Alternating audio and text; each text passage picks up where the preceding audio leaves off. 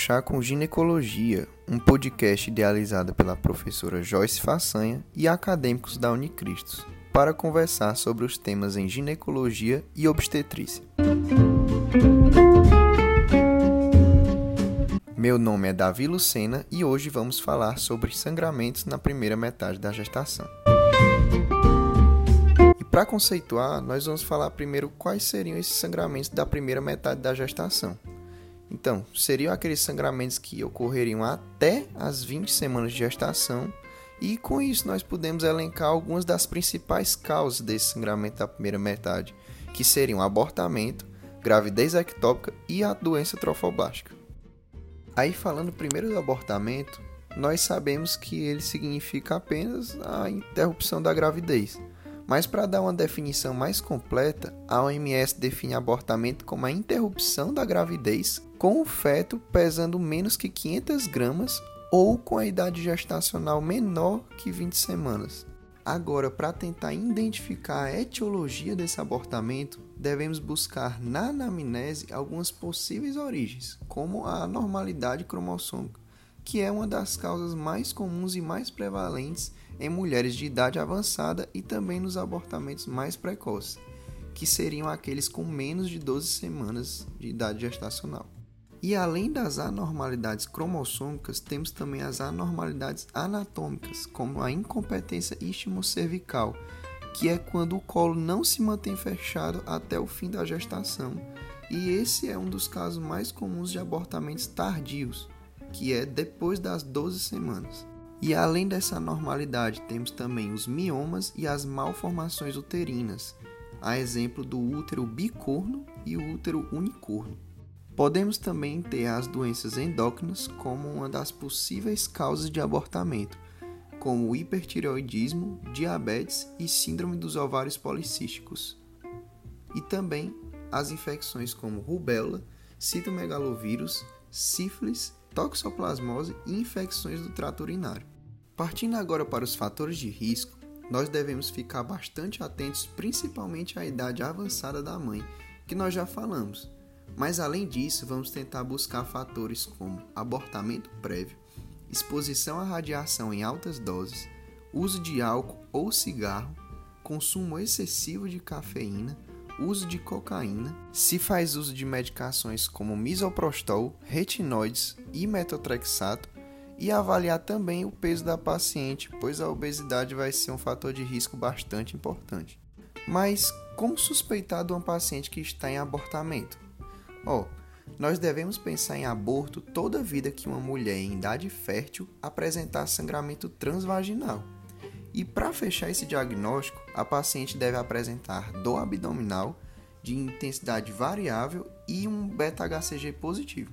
E no exame físico, nós devemos fazer a palpação abdominal com a intenção de não identificar irradiação peritoneal, servindo como diagnóstico diferencial.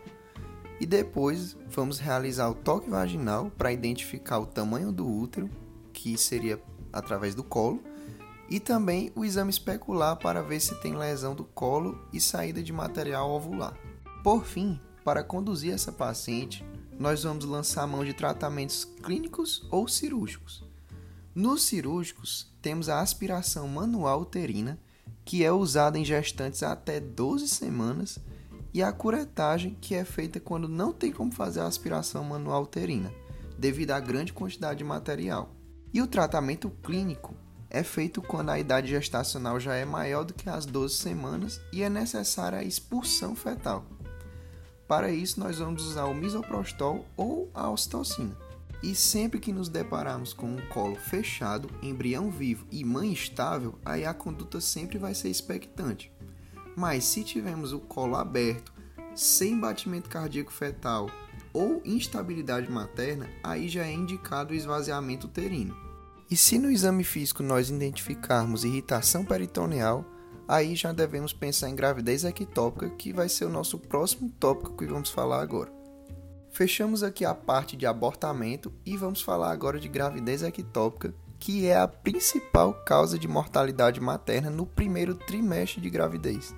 Por definição, a gravidez ectópica é quando o blastocisto se implanta fora da superfície endometrial da cavidade uterina. Ou seja, é quando a gravidez é em qualquer lugar fora do útero. Nós vamos ter como principal fator de risco para esse evento a gravidez ectópica prévia, que é um dos mais importantes, pois o risco de uma gravidez ectópica por si só é de 1 a 2% nas mulheres em geral.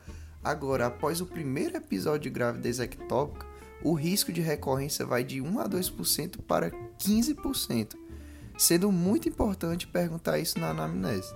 E além disso, temos outros fatores de risco, como qualquer fator que provoque alteração tubária, como a endometriose, a doença inflamatória pélvica, a famosa DIP, e a cirurgia tubária prévia, além do uso de DIU e tabagismo.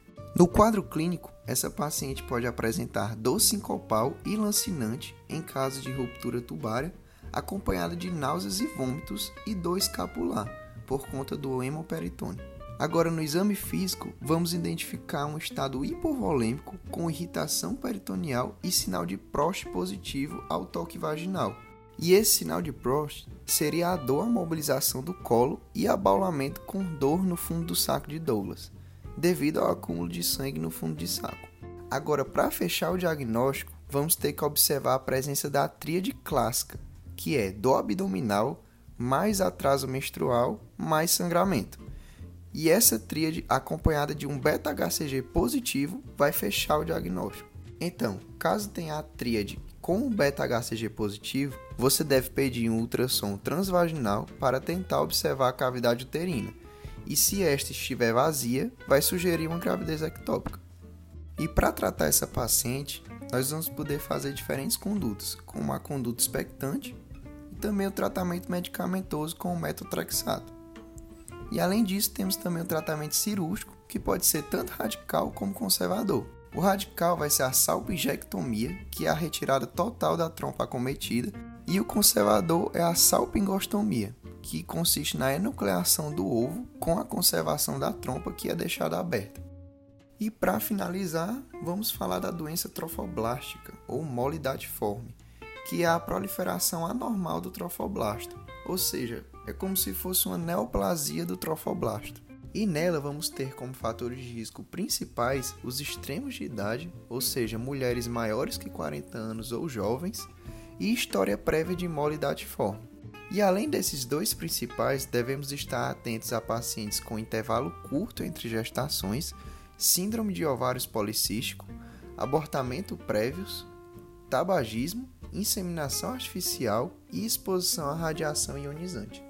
E o quadro clínico vai ser composto por sangramento transvaginal de repetição e intensidade variável, útero aumentado de volume para a idade gestacional, ou seja, o tamanho do útero não corresponde à idade gestacional daquela paciente, cistos tecluteínicos, que é quando temos o ovário bem maior, com vários cistos grandes estimulados pelo excesso de HCG, náuseas e vômitos, que também vão ser estimulados pelo nível elevado de beta-HCG, e hipertireoidismo clínico, pois o beta-HCG vai estimular o TSH. E para dar o diagnóstico, devemos sempre lançar mão do ultrassom transvaginal e da dosagem de beta-HCG, pois ela vai estar sempre maior do que o valor máximo de uma gravidez normal. E para conduzir essa paciente, devemos inicialmente avaliar complicações como anemia, hipertiroidismo, pré-eclâmpsia e insuficiência respiratória. E em seguida, devemos fazer o esvaziamento uterino e mandar o material para a análise histopatológica. E é importante lembrar que após o esvaziamento é necessário acompanhar a dosagem semanal de beta-HCG, pela possibilidade de malignificação da doença. E esse beta-HCG deve cair progressivamente até negativar em torno de 8 a 10 semanas após o esvaziamento uterino. Chegamos ao fim do nosso podcast. Espero ter ajudado e até o próximo episódio.